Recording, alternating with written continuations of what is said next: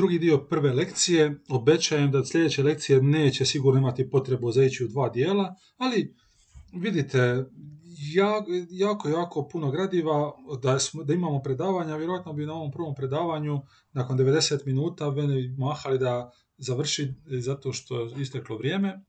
Slušajte po svom komodu, eh, ali evo da vam je lakše, krećemo sa slajdem brojem 10 s ovim važnijim pojmovima. Eh, insider, to je osoba unutar kruga povjerenja. Ono što je jako bitno za znati što se tiče dionica i burzi. Jako je bitno za znati da se e, cjelokupna trgovina dionica mora zasnivati na svim javno dostupnim informacijama. Zato sam i malo prije rekao u onoj prošlom audio, audio snimku, zato sam rekao da sve kompanije moraju kvartalno izvještavati e, javnost o svim događajima, kompanije moraju sve podastirati javnosti, sve njihove velike pothvate, sve njihove e, uspjehe i neuspjehe moraju prikazati javnosti kako bi javnost mogla znati što se događa i kako bi onda na temelju svih tih javno, javno dostupnih informacija mogli donijeti odluku isplati li se ulagati u tu kompaniju ili ne. Međutim, naravno da u svakoj kompaniji i svugdje e, postoje ljudi koji znaju nešto više nego što zna javnost u, tom, u, u dioničkim društvima to su raznorazni insajderi, to jest osobe unutar kruga povjerenja, koje će za neke stvari znati puno prije nego što će znati neki drugi ljudi. Pa prvi direktor, direktor kompanije, on prvi zna što se događa.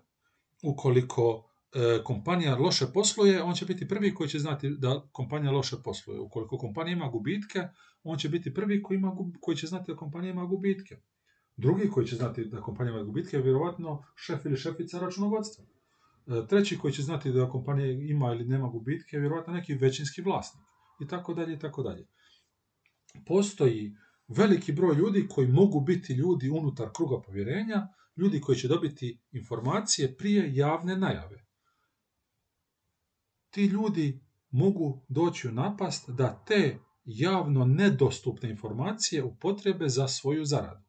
Recimo, e, imate dionicu kompanije koja sada vrijedi na tržištu stotinu dolara i onda, pošto ste insider, saznate da se dogodila nevjerovatna katastrofa i da je cijela tvornica izgorila i da je došlo totalne havarije i da sad sljedećih mjesec dana neće se ništa događati, znate da će cijena dionice pasti.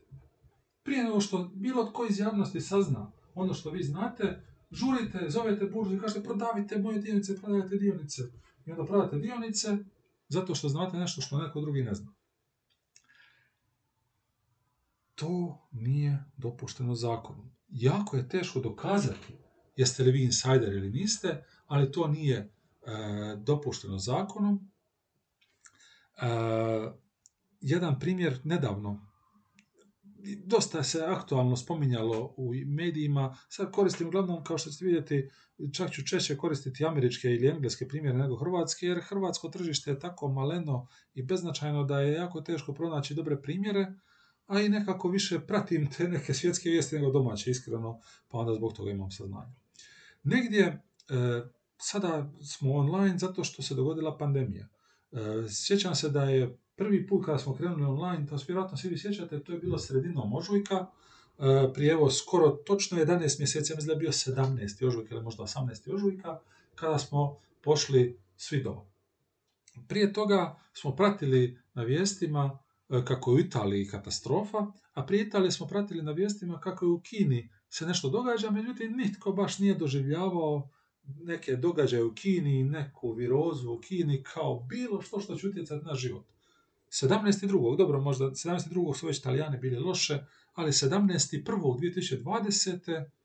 nikome nije palo na pamet da bi se ovako nešto moglo dogoditi, sve ovo što se nama danas događa. U Kini su već imali probleme, tamo su bili neki, zatvarali su Kinu, nisu smjeli ići tamo vamo, ali već se tada znalo da dolaze neki problemi. I već tada negdje, otprilike baš 17.1.2020.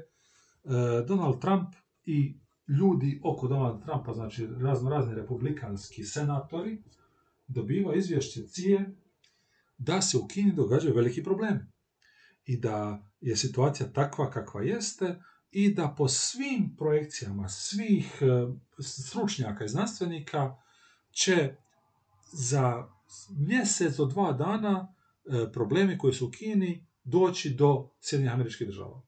I da će u trenutku kada dođe do problema, da je neizbježno da će doći do tih problema, i da u trenutku kada dođe do tih problema, da će biti veliki nedostatak e, maski, da će biti veliki nedostatak zaštitne opreme, da će biti veliki nedostatak respiratora i tako dalje i tako dalje. I onda naravno e, u javnosti to su ljudi, to su ljudi koji su imali insajderske informacije. Što su napravili ti ljudi, znači e, republikanski senatori Donald Trump, oni su javnosti rekli nemate se ništa zabrinuti. To je nešto u Kini, sitnica, glupost, nema nikakve brige, živite svoj život i onda čak i kasnije uh, i dalje su to ponavljali 17.2. Međutim, u tom trenutku kad su dobili to izvješće, isti dan su neki senatori i senatorice pošli na burzu i počeli kupovati dionice kompanija koje proizvode zaštitne maske, počeli su kupovati dionice kompanija koje proizvode respiratore, počeli su ulagati u dionice kompanija koje su već tada počele razvijati cjepivo, zato što se za taj virus već znalo u tom trenutku nekih mjesec dana, te kompanije su već u prvom mjesecu imale donekle razvijeno cjepivo, koje naravno nije bilo e, usavršeno i nije bilo testirano, međutim neka cjepiva koja mi još danas nismo uspjeli dobiti, su već negdje u prvom, drugom mjesecu bila na dobrom putu pri završetku. I ti ljudi su kupili dionice e, farmaceutskih kompanija i svih tih ostalih rekao apsolutno trgovanje insajderskim informacijama. A također su, da, da, samo da ne zaboravim to, odmah što su napravili, tko god imao neke dionice u turističkim agencijama, u kruzim kompanijama, u raznoraznim e, kinima, sportskim društvima i tako da, sve su to rasprodali, jer su znali da će to biti prvo što će nastradati. Zabava, koncerti, e, kruzevi, turizam, sve su to rasprodali da bi sa tim novcem kupili farmaceutske kompanije i kompanije koje proizvode zaštitnu opremu. E, postoji tu još puno primjera. E, ja bih vam e, preporučio također da googlate, sada, sada imam novi primjer pa se neću vraćati na stare primjere od prije 15-20 godina razno međutim čak su i neki, neki Hrvati, to jest neke Hrvatice bile uključene u skandal insiderskog trgovanja između kada je dolazilo do E, spajanja kompanije Adidas i Reebok, to je kada je Adidas kupio Reebok. E, možete to, ako vas zanima, proguglati. To je bila velika, velika afera gdje je jedna gospođa iz Omiša zaradila milijune, milijune dolara pomoću insajderskih informacija Adidasa i Reeboka. Ostali pojmovi koje bih htio spomenuti su ova tri pojma, ove tri životinje. E, bull, bik, upravo zbog toga je bik i E, simbol cijelog Wall Streeta, simbol cijele burze je BIK, jer BIK označava rast cijena dionice ili također rast cijelog tržišta, pa ćete često čuti da se na, na tržište naziva ovo je bull market, bikovsko tržište, što u prenesenom značenju e, govori da je tržište u rastu, da možete zaraditi poprilično puno novaca, tako da ulažete u dionice. Znači, jedna dionica može biti bull zato što konstantno raste i možete zaraditi puno novaca ulaganje u jednu dionicu ili ako je cijelo bull tržište, bikovsko tržište, e, ulaganje na burzu kao takvu, sigurno ćete zaraditi novce. Bull, snažna, agresivna životinja, brza, kad počne u pamploni, kad počne trčati za vama, svi bježe. E, bear, s druge strane, kao životinja, medo, malo usporen, pa zimski san spava, pa je trom. Kada se govori o bear marketu, očekuje se da će pasti tržište ili da će pasti cijena dionice. Bear, bear market ili bear dionice znači kada imate neke dionice za koje očekujete da će padati, aha, to su u ovom slučaju vjerojatno neke cruising kompanije, turizam i tako dalje, onda kažete da je to medvjeđe ili bear, bear, da je to medvjeđe ili bear dionica, ili kada očekuje da će cijelo tržište malo usporiti, kao što se dogodilo kad je bila financijska kriza 2007-2008, tada imamo bear market kao jedno medvjeđe tržište i u jednom drugom slučaju vam sugerira nemojte ulagati, čak što više ako imate neke novce u tvoj dionici ili na, na burzi, možda je bolje to prodati jer će padati vrijednost. Treća životinja steg. Steg je onaj jelen, kao veliki onaj jelen lopatar. On, e, taj pojam vrijedi samo za jednu dionicu, ne vrijedi za cijelo tržište, a steg je, e, označava dionicu e, za koju se očekuje vrlo brzi rast, velika potražnja, vrlo brzi rast, vrlo velika zarada. To je ono kad sam spominjao malo prije kad smo govorili o IPO, to su vam i Facebook i Spotify i takve neke kompanije za koje znate da u trenutku kada ih kupite da će vrlo brzo narasti njihova vrijednost i da ćete moći u par godina ili par mjeseci ili koliko god zaraditi nevjerovatno puno novaca, puno više nego što biste mogli zaraditi bilo kojim drugim ulaganjima. To su znači ti neki važniji pojmovi i recimo e, za one koji ovo slušaju ne samo da čitaju, e, jedan slajd koji bi bilo jako korisno e, znati za kolokviju ili za ispit. To nisam spomenuo u onoj prvoj verziji, da sad ponovno ne snimam. Dosta je E, vidite, vidite otprilike koliko je bitno da znate neke pojmove, znači što je burza, što je over the counter i ovdje ovi pojmovi. E, idemo dalje, e, znači na slajd broj 11, opcije. Već sam nekoliko puta u prošlom audio verziji, to jest u ovoj prezentaciji spomenuo, da možete jako često svojim zaposlenicima dati dionice kao nagradu. E, dosta često zaposlenici mogu dobiti dionice, to je e, pogotovo u današnje doba, u današnje doba tehnoloških kompanija, tehnološke kompanije pokušavaju pridobiti nove kvalitetne zaposlenike tako da im obećaju sudjelovanje u vlasništvu kompaniji. To jest određen broj dionica ili ako kompanija još uvijek nije dioničko društvo, određeno obećanje da će kad postane dioničko društvo dobiti određeni broj dionica najčešće ukoliko ostanu u toj kompaniji određeni broj godina. Tako da vas na neki način vežu e, dugoročnim očekivanjima zarade da ne, da ne pođete negdje drugo. Isto tako, e, nagrade u dionicama kompanijama omogućavaju dosta često da plaćaju zaposlenicima manje plaće. Jer mnogi ljudi, e, svi mi radimo za neku plaću, kad radimo, radimo za neku plaću, mnogi ljudi imaju mogućnost da pazite, ne govorim ja da rade za neku sitnu, sitnu lovu, ali mnogim ljudima daju mogućnost da se odreknu od neke početne plaće za neki daljnji benefit od dionica. Dodatno, dodatno, dodatna korist od toga je to što ukoliko imate nižu plaću, tada imate i niže, e, niža socijalna davanja, imate niže poreze koje plaćate državi i tako dalje. Tako da mnogi ljudi i odluče da imaju niske plaće, koji plaćali što manje poreza, a da zauzvrat dobiju što više dionica koje se oporezivaju po drugoj skali i, i nisu toliko ovisne o nisu toliko oporezivane. Tako samo jedan primjer, vlasnik i direktor Twittera, e, on, znači, on je na Jack Dorsey, on je ujedno i većinski vlasnik kompanije, ali ujedno je i direktor, on prima od Twittera plaću godišnju od jednog dolara on ima ugovor sa Twitterom da ga godišnje plaćaju 1 dolar. Tako da on više manje na svoju plaću ne plaća apsolutno nikakav porez, jer on poprilično puno zarađuje od razno raznih dionica koje, ima, koje dobiva od Twittera sa strane kao deal u svom menadžerskom ugovoru. Ali mnoge kompanije e, da bi dodatno motivirale e, zaposlenike, znači e, ako ćete davati zaposlenicima samo nagradu, možete im dati dionice. Međutim, zaposlenike morate motivirati da dobro rade.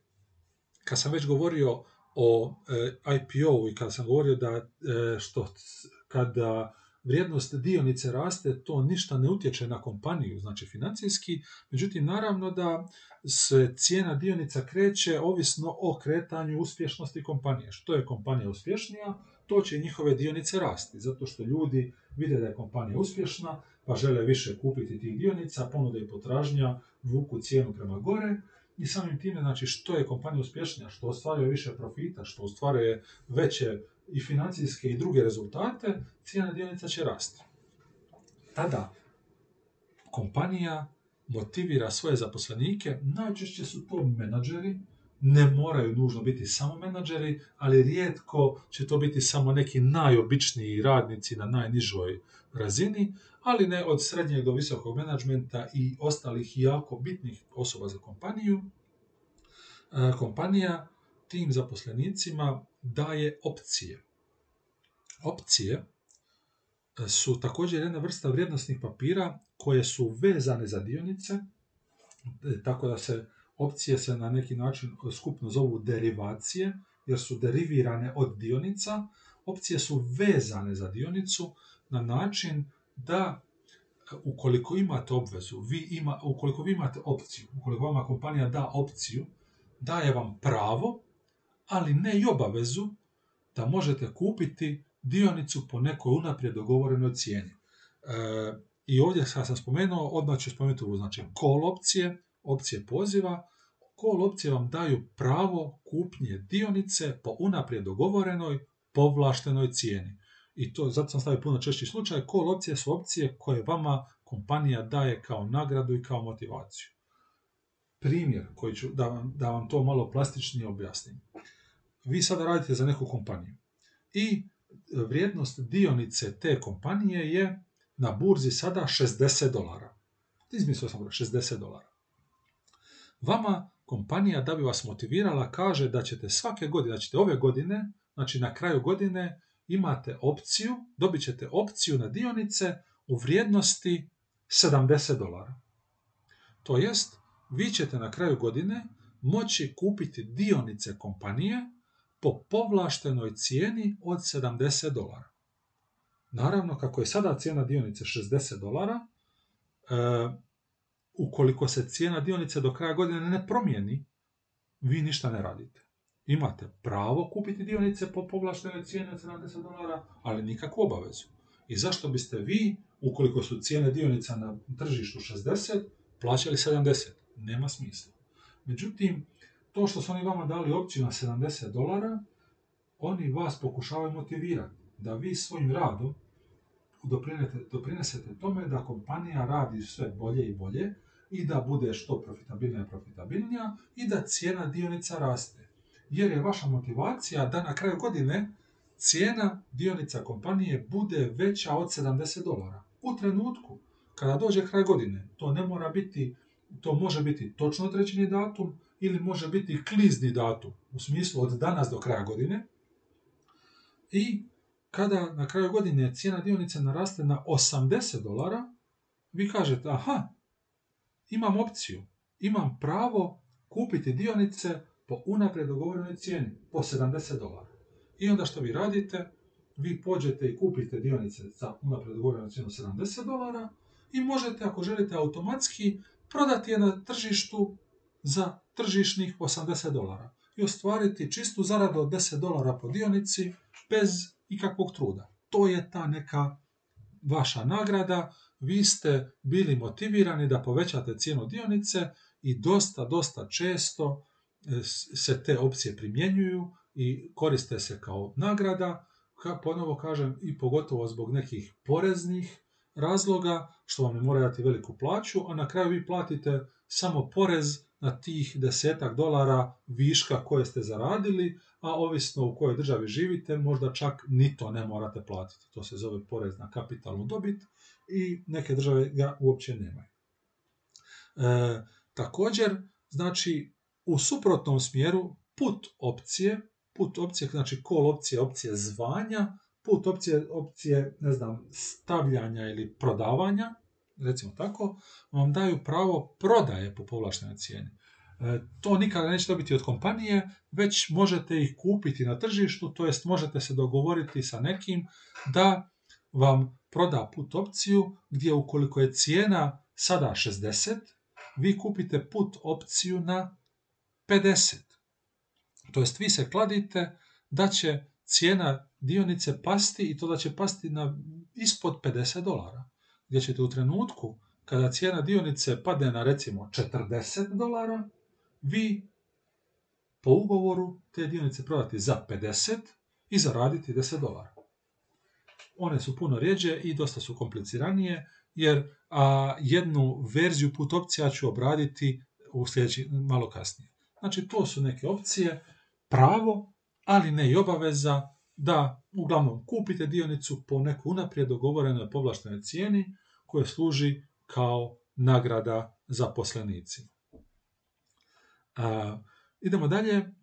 Kada sam govorio o, u onom prvom slajdu o raznim investitorima, rekao sam da su najveći investitori u stvari raznorazni fondovi. E, tu kao investicijski fondovi, e, kao jedan važni akter burzovnog prometa su mirovinski fondovi, ono što se u Hrvatskoj zove drugi stup, ono što svaki građanin, zaposleni građanin mora odvajati 5% svoje e, mirovine, svoje plaće na mirovinu u drugom stupu, u vaš neki e, na vaš osobni račun. Mirovinski fondovi svih država funkcioniraju tako da ulažu novce na burzu i samim time novce zaposlenika na neki način uvećavaju i gdje, gdje ćete vi za 10, 20, 30, 40 godina kad pođete u mirovinu imati neku određenu svotu koju ste ulagali u fond, u mirovinski fond i koji on, koji on dalje ulagao u burzu. Mirovinski fondovi e, kao takvi u Hrvatskoj imaju puno ograničenja, zato što su mirovinski fondovi po nekoj logici i po definiciji moraju biti relativno sigurni. Ne smijete se puno kockati mirovinama ljudi, tako da u Hrvatskoj postoje četiri mirovinska fonda koji se nalaze u četiri poslovne banke. Vi možete odabrati bilo koji, ali oni su toliko ograničeni vrstama investicija u vrlo sigurne dionice i vrlo sigurne državne obveznice da nema neke pretjerane razlike između jednog, drugog, trećeg i četvrtog. Ali zbog toga što su jako, jako ograničeni i sigurni, vama pružaju neku relativnu sigurnost da nećete izgubiti novce koje ste stavili u fond. Jer investicijski fondovi mogu biti jako, jako riskantni. E, pošto je mirovinski fond taj koji po sili zakona svi građani zaposleni moraju ulagati u njega, tako mirovinski fond e, je važan akter burzovnog prometa zato što ima svaki mjesec poprilično velik priljev novog novca koji onda može ulagati na tržište. Najpoznatiji i najveći mirovinski fond na svijetu je Norveški državni mirovinski fond koji vrijedi u ovom trenutku 1,1 tisuću milijardi dolara, 1,1 bilijun dolara ili kako god želite. Otprilike vidite da norveški umirovljenici nemaju neku veliku brigu. E, on je najveći zato što je državni fond. Recimo, Amerikanci imaju svoje svoje privatne mirovinske fondove koji imaju puno manje ograničenja, tako da u Americi nije baš iznenađenje kada, neka, kada neki mirovinski fond propadne i ljudima uništi sve mirovine. Događalo se. Međutim, općenito, mirovinski fondovi su samo jedna podvrsta investicijskih fondova. Smisao postojanja investicijskog fonda je da prikuplja manje uloge, kao ove neke mirovine, znači manje uloge velikog broja ulagača kako bi postigli bolje uvjete na burzi. Jer vidjeli ste cijene dionica koje sam vam dao tamo Apple, Spotify i slično. Vi sa svojom plaćom ili pogotovo sa nekim raspoloživim sredstvima teško da možete kupiti nešto puno dionica i teško da možete biti bilo kakav igrač i onda ako imate novaca da kupite jednu jedinu dionicu, niste napravili apsolutno ništa. Možete zaraditi jedan dolar godišnje i tako dalje. Međutim, investicijski fondovi kako prikupljaju veliki e, broj ulagača, tada imaju velik, puno veću fleksibilnost za ulagati u puno, puno više investicija, u puno, puno više dionica i na taj način osiguravaju puno bolje prihode svojim investitorima. Investi, pozitivno investicijskim fondovima za svakog malog ulagača i za vas osobno Pazite, tih investicijskih fondova imate u svakoj poslovnoj banci, oni će vam čak ako imate nešto novaca i nuditi da uložite u njih, je to što možete za relativno sitne novce, za nekih možda stotinjak kuna ili stotinjak eura mjesečno, za novce koje imate sa strane neku sitnu ušteđevinu, možete svaki mjesec polagano ulagati u burzu i malo pomalo zarađivati. Nećete dobiti nikakve velike prihode, ali uglavnom dobit ćete sigurno bolje nego da ih samo držite na tekućem računu. Ovdje e, sljedećih pet točaka su nabrojane u stvari pet vrsta fondova u koje možete ulagati.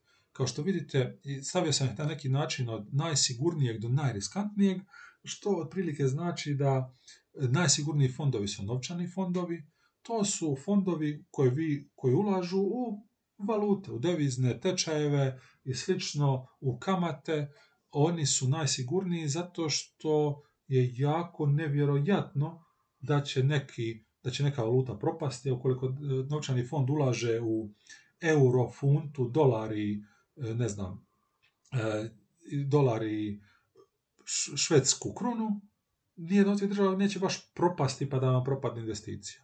Ali pošto su ti fondovi najsigurniji, definitivno donose i najmanje prihoda.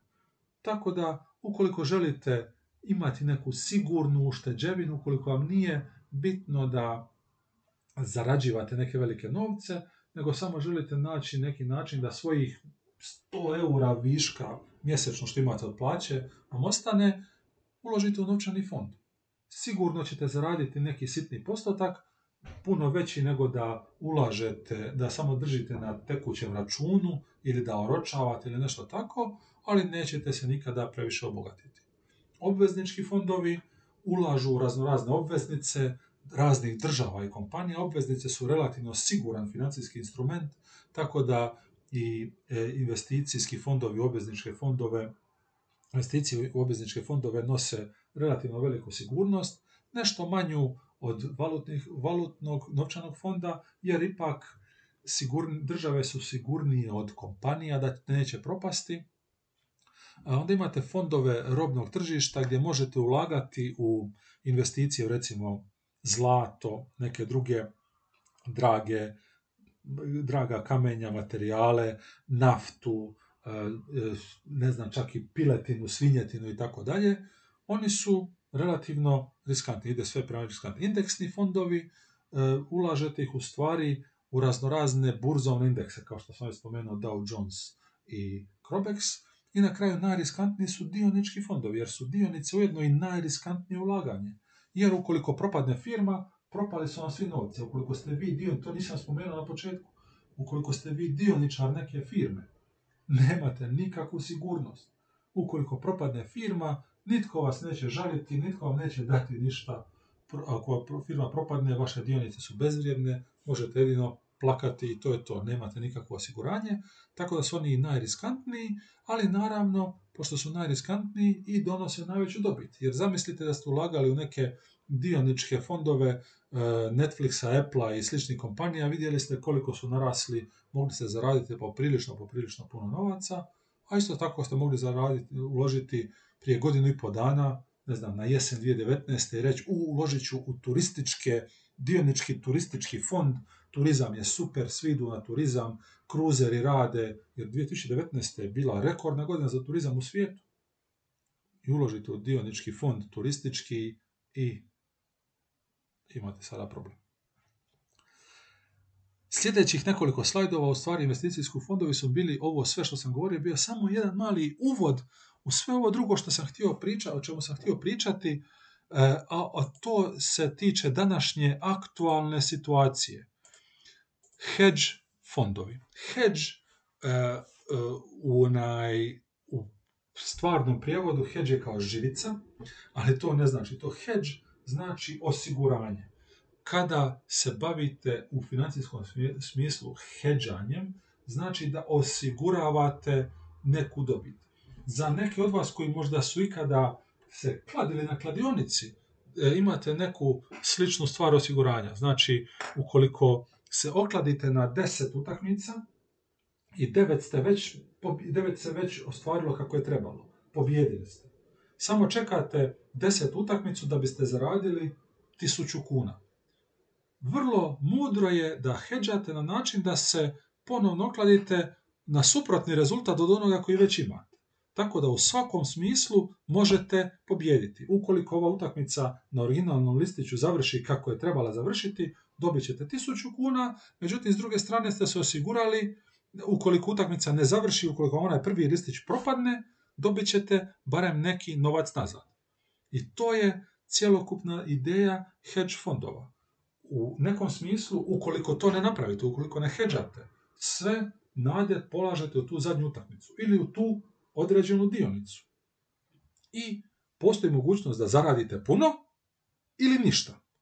A hedžanjem dajete sebi mogućnost da ipak nećete zaraditi toliko puno, ali ćete zaraditi barem nešto.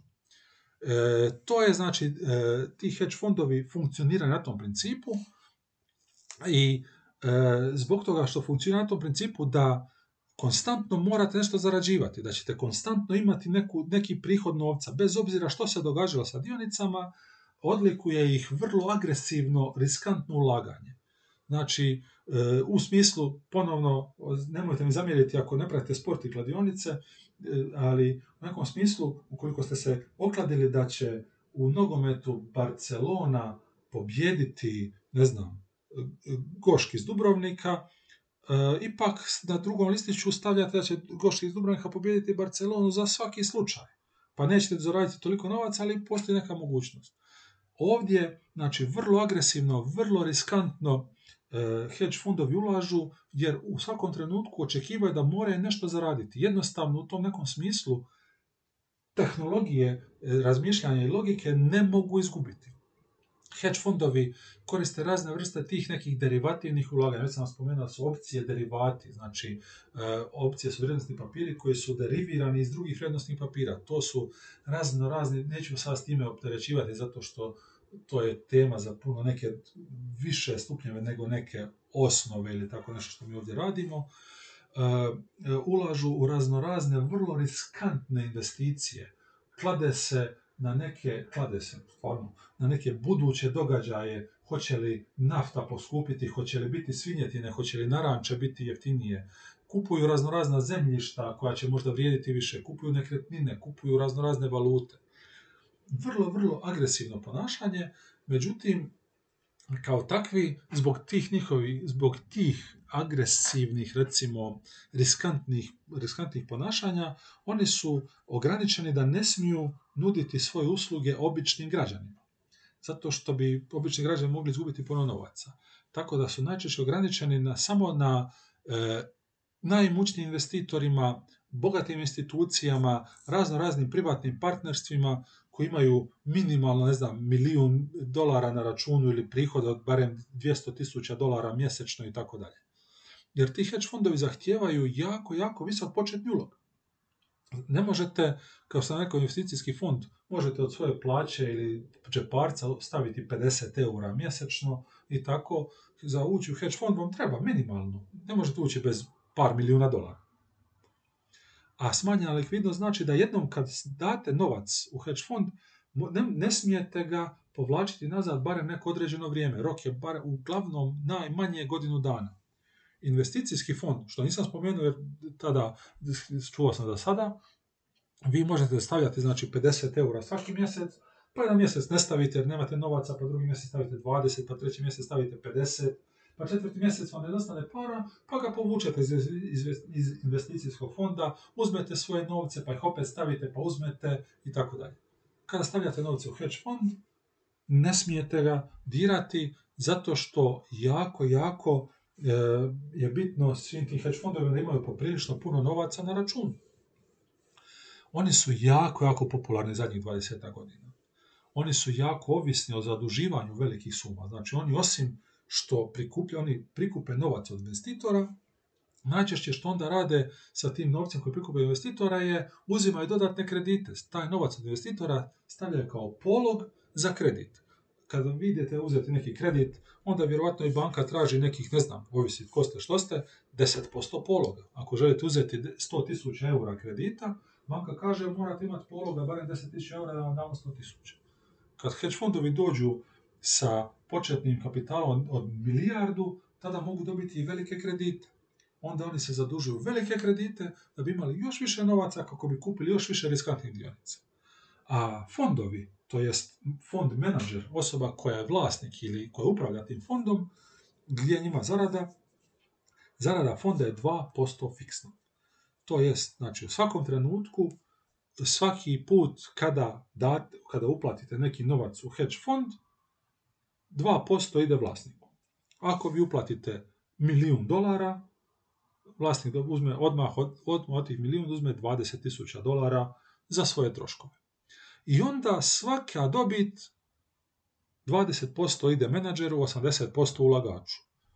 Pošto su, do, pošto su ulozi riskantni, pošto je dobit velika, nitko baš tu nema nekakvu pretjeranu brigu oko tih 20%. Svi su sretni dati 20% da bi zaradili 80% zato što su to veliki, veliki iznosi.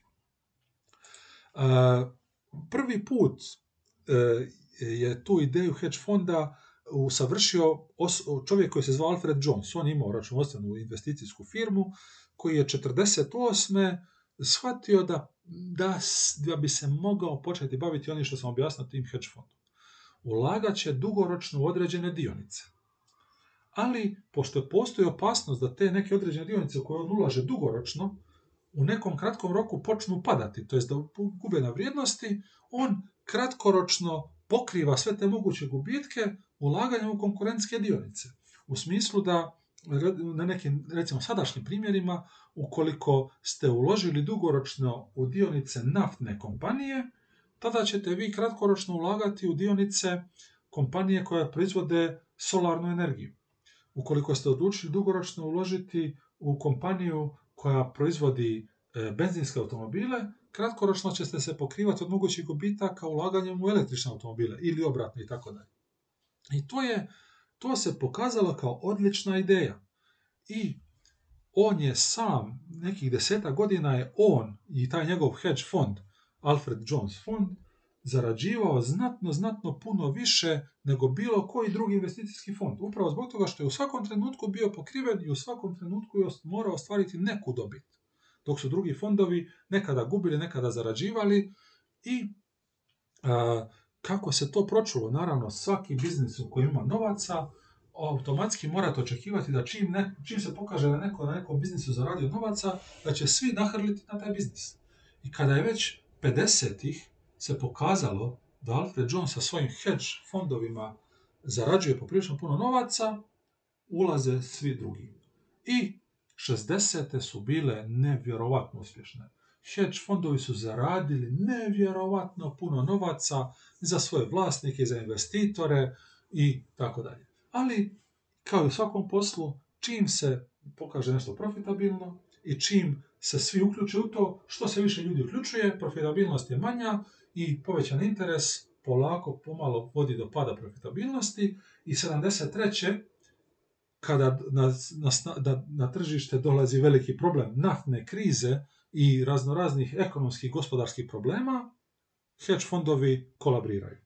Tko je prije 73. četvrte izvukao novce iz hedge fondova je zaradio puno novaca, tko je 73. do 73. ostao u hedge fondu, jer kao što sam rekao, ne možete tako lako iz njega izići, izgubili su nevjerojatne novce. 73. 74. je bio toliki kolaps da sljedećih 10-15 godina nikome nije palo na pamet se baviti hedge fondovima. I onda, krajem 80-ih, ponovno dolaze novi ljudi, novi akteri koji, su, koji se sjeća Alfreda Jonesa, otvaraju nove hedge fondove i 90-ih hedge fondovi ponovno zarađuju milijarde, trilijune. Ljudi koji su ulagali u hedge fondove, koji su bili menadžeri, su zaradili nevjerovatne novce. Na, e, pričao sam već možda e, i sigurno će biti još više priča, ako niste, pogledajte, e, pogledajte što se događalo na, na prelaz novi mileniji sa .com bablom, sa svim internet kompanijama koje su propale. Kad su propale sve internet kompanije, krahirali su i hedge fondovi. Znači, prvi krah hedge fondova je bio, je bio nafta, drugi hedge fondova su bile internet kompanije i negdje nakon velike financijske krize dolazi do trećeg vala hedge fondova.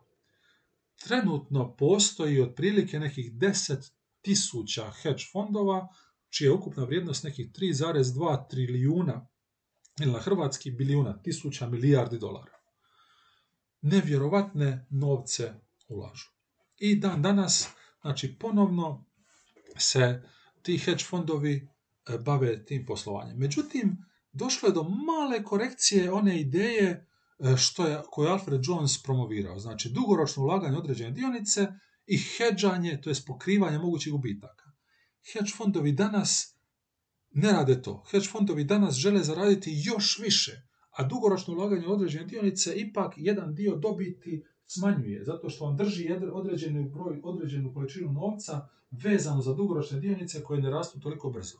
Hedge fondovi danas moraju zaraditi puno, puno, puno, žele zaraditi puno, puno novaca jako, jako, jako brzo. Tu dolazi do, ove do ovog sljedećeg pojma short selling. Na ovom, ovom prvom slajdu short selling ima tri slajda. Na ovom prvom slajdu ću pokušati vrlo jednostavno objasniti što to znači. Short selling znači da prodajete nešto što ne posjedujete. U ovom, u ovom slučaju to su dionice.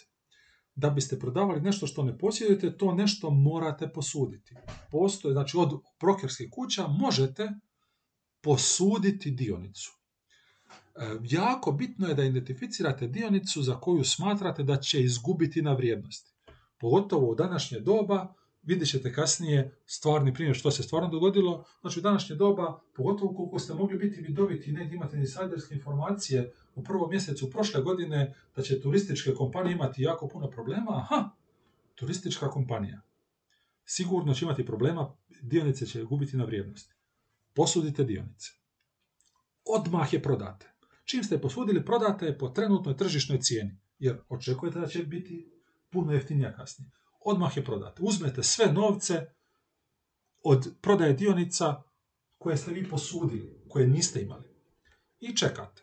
Čekate, čekate, čekate da cijena dionice padne. Najčešće ta posudba ima neki rok trajanja. Posude vam dionicu, morate vratiti za 3 mjeseca, 6 mjeseci ili tako dalje. I čim je kupite sa rokom trajanja 6 mjeseci, recimo, prodate dionice. Odmah. I držite novce i čekate da dionica padne. I kad cijena dionice padne, kupite nazad te dionice po sniženoj cijeni, te dionice koje ste kupili vratite nazad, hvala što ste im posudili dionice i razliku novca zadržite. Znači, ako imate dionicu koja sada vrijedi 10 dolara i mislite da će pasti vrijednost, prodate, kup, odmah posudite dionicu, prodate i držite 10 dolara u ruci. Kada cijena dionice padne na 5 dolara, kupite je nazad, vratite je i 5 dolara vam je ostalo zarade.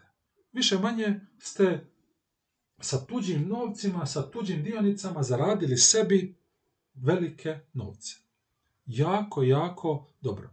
E, ako, ako, ako se sada pitate zašto bi vam neko posudio novce, to su uglavnom brokeri e, koji će za koji će za to što smo posudili dobiti neku naknadu.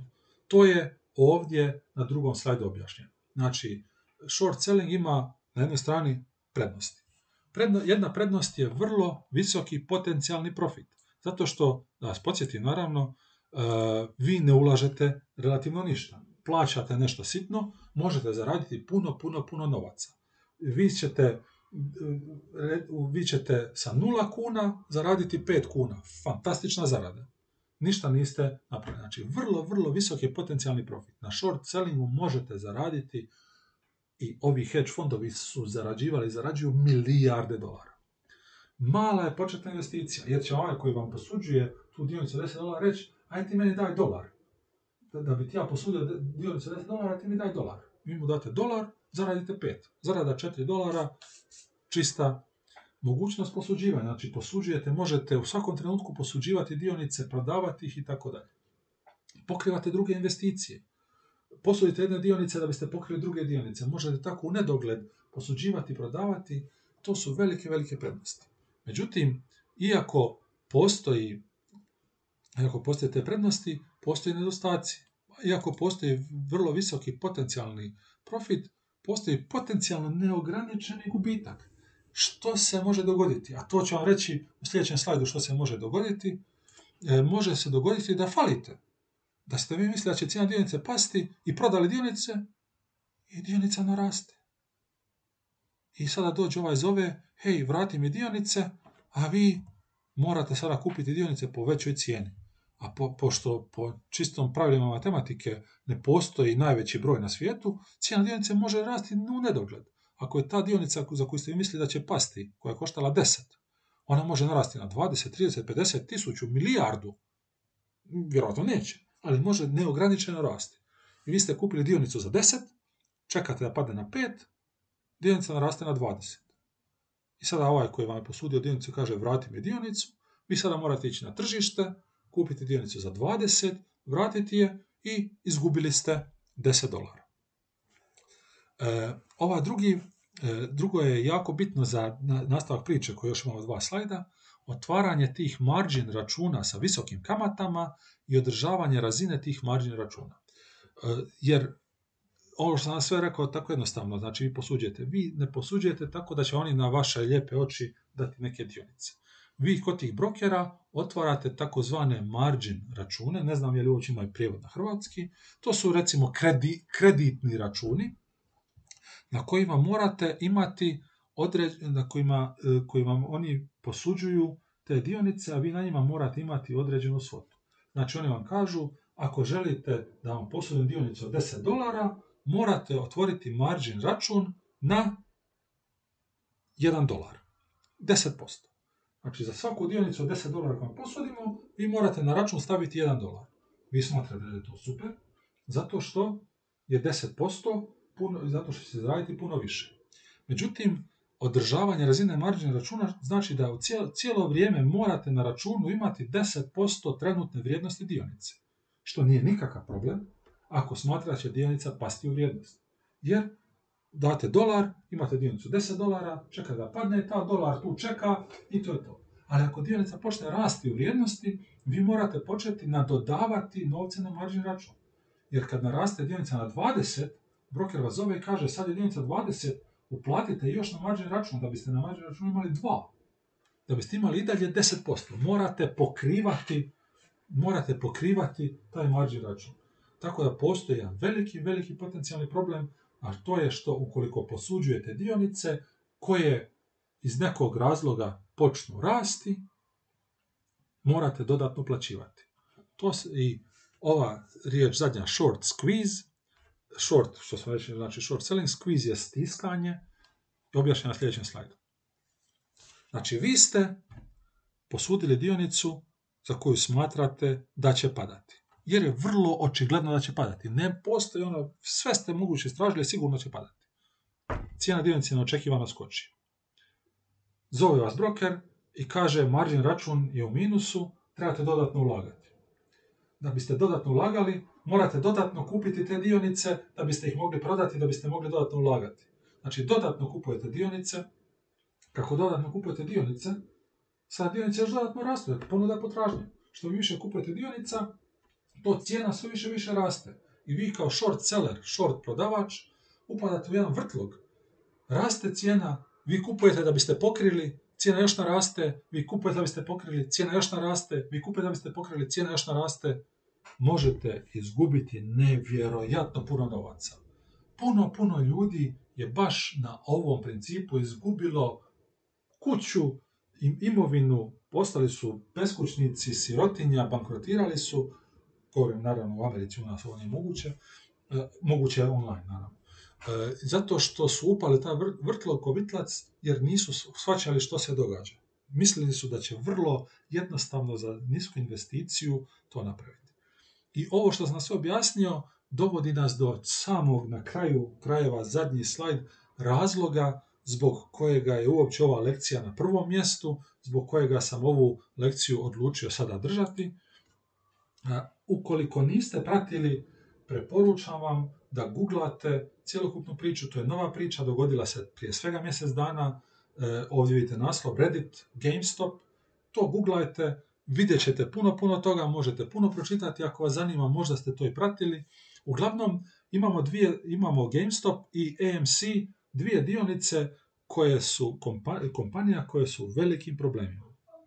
GameStop je kompanija koja je znači, butiga koja prodaje video igre.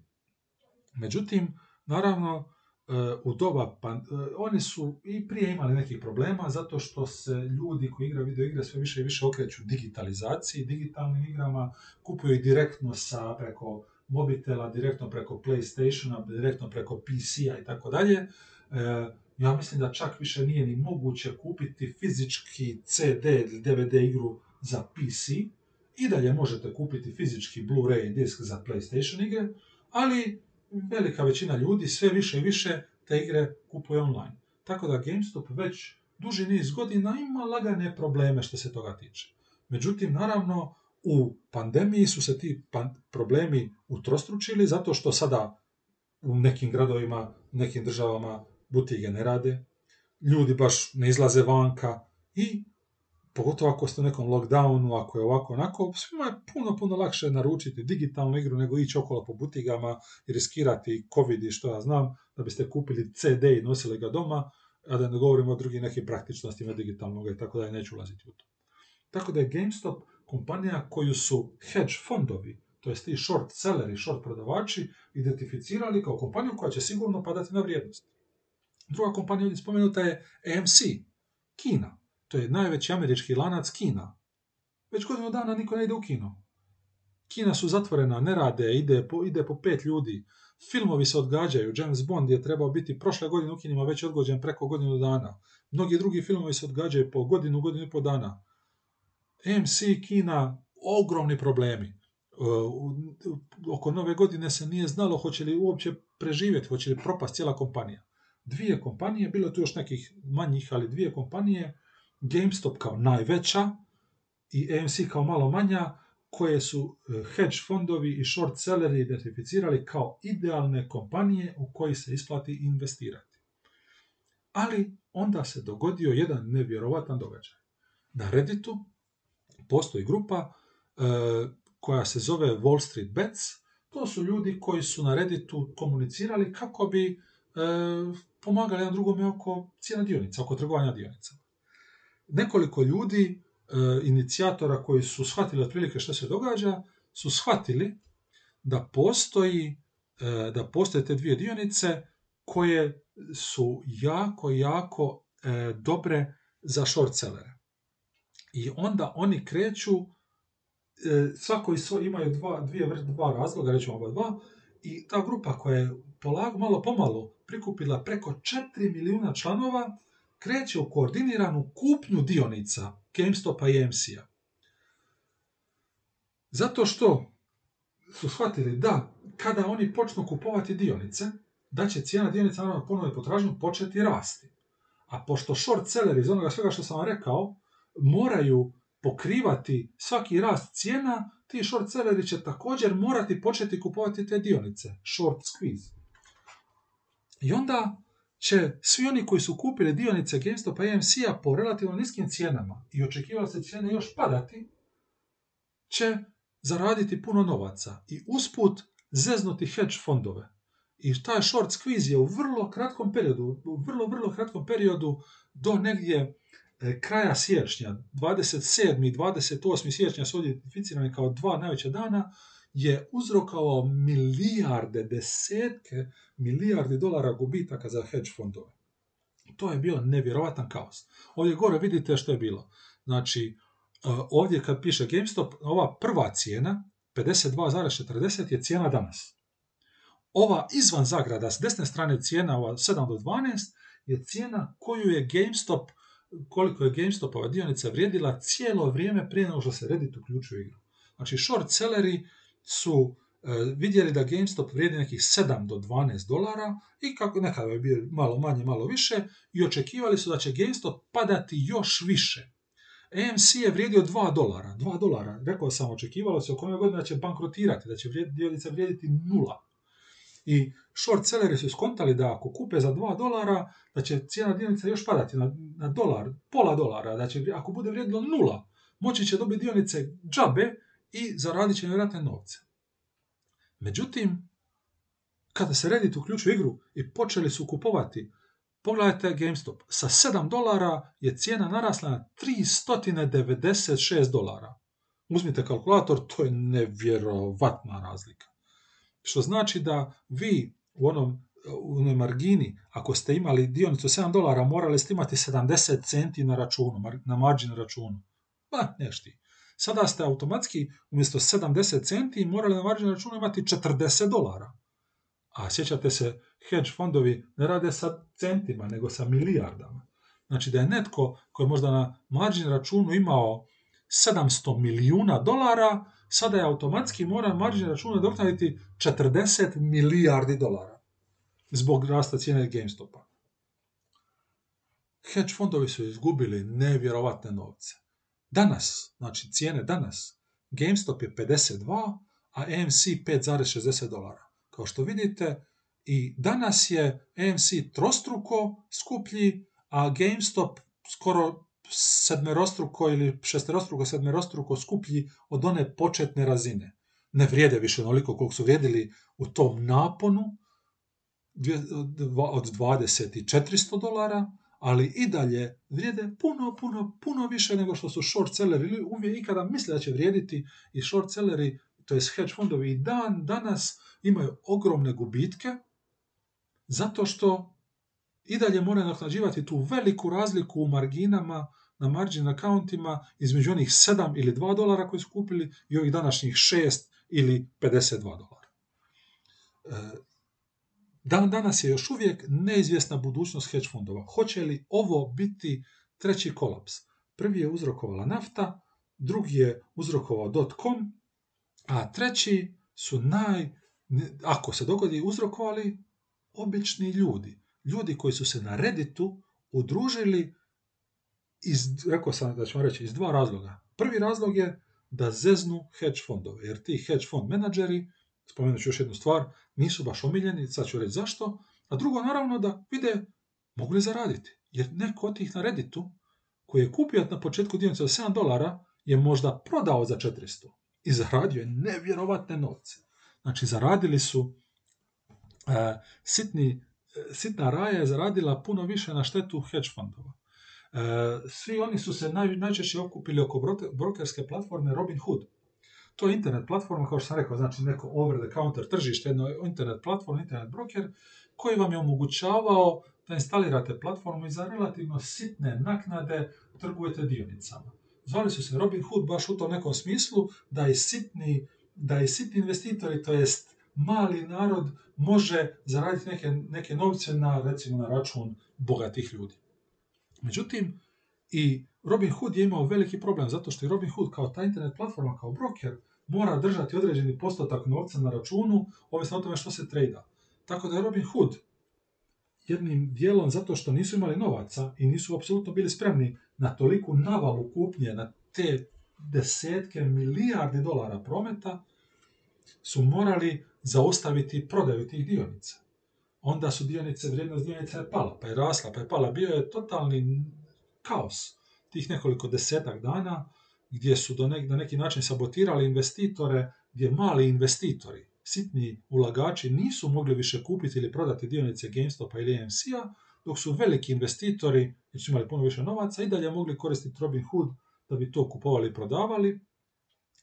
Ali u svakom slučaju, do dana današnjega, e, jednostavno nije sigurno hoće li ti hedge fondovi preživjeti. Izgubili su nevjerojatne novce. A zašto hedge fond menadžeri nisu toliko omiljeni? Iz cijele te priče, što sam rekao sve o short sellingu, e, jedna je, e, jedna je stvar koja se događa. Hedge fond menadžeri e, identificiraju kompanije za koje očekuju da će izgubiti novac. I onda njih short selaju. Međutim, onda oni dodatno u javnosti plasiraju informacije o nestabilnosti tih kompanija kako bi ljudi prodavali i kako bi cijena pala. To jest short selleri u svom, u, to, u ti hedge fund menadžeri u cijeloj toj svojoj jagmi za što većom zaradom svjesno uništavaju kompanije koje možda ne bi bile u problemima da ih oni nisu identificirali kao kompanije koje bi mogle biti u problemima ako shvaćate što žele reći. To je neka, kako oni kažu, proročanstvo koje samo sebe ispunjava. Kada vidite da short seller kupuje dionice neke kompanije, smatrate da ta kompanija u problemima i onda vi brzo idete prodati te dionice jer znate da će padati vrijednost. I onda kako pada vrijednost, kako ljudi počnu prodavati zato što smatra da će pasti vrijednost, vrijednost stvarno padne i kompanija upadne u velike, velike probleme. To je cijeli razlog zbog čega je ova lekcija. Prva lekcija i to je cijeli razlog zbog čega ova prva lekcija traje skoro dva sata. Ja se iznimno ispričavam na ovome. Ja se nadam da mi nećete zamjeriti. Poslušajte po nekom svojem nahođenju. E, obećavam da sljedeća lekcija, sljedeći tjedan neće biti ovoliko dugačka da neće zahtijevati e, dvije, dva audio zapisa. Ukoliko imate ikakvih pitanja, pošaljite mail. Ukoliko imate ikakvih primjedbi i zahtjeva, pošaljite mail. Čujemo se. E, ugodan vam dan.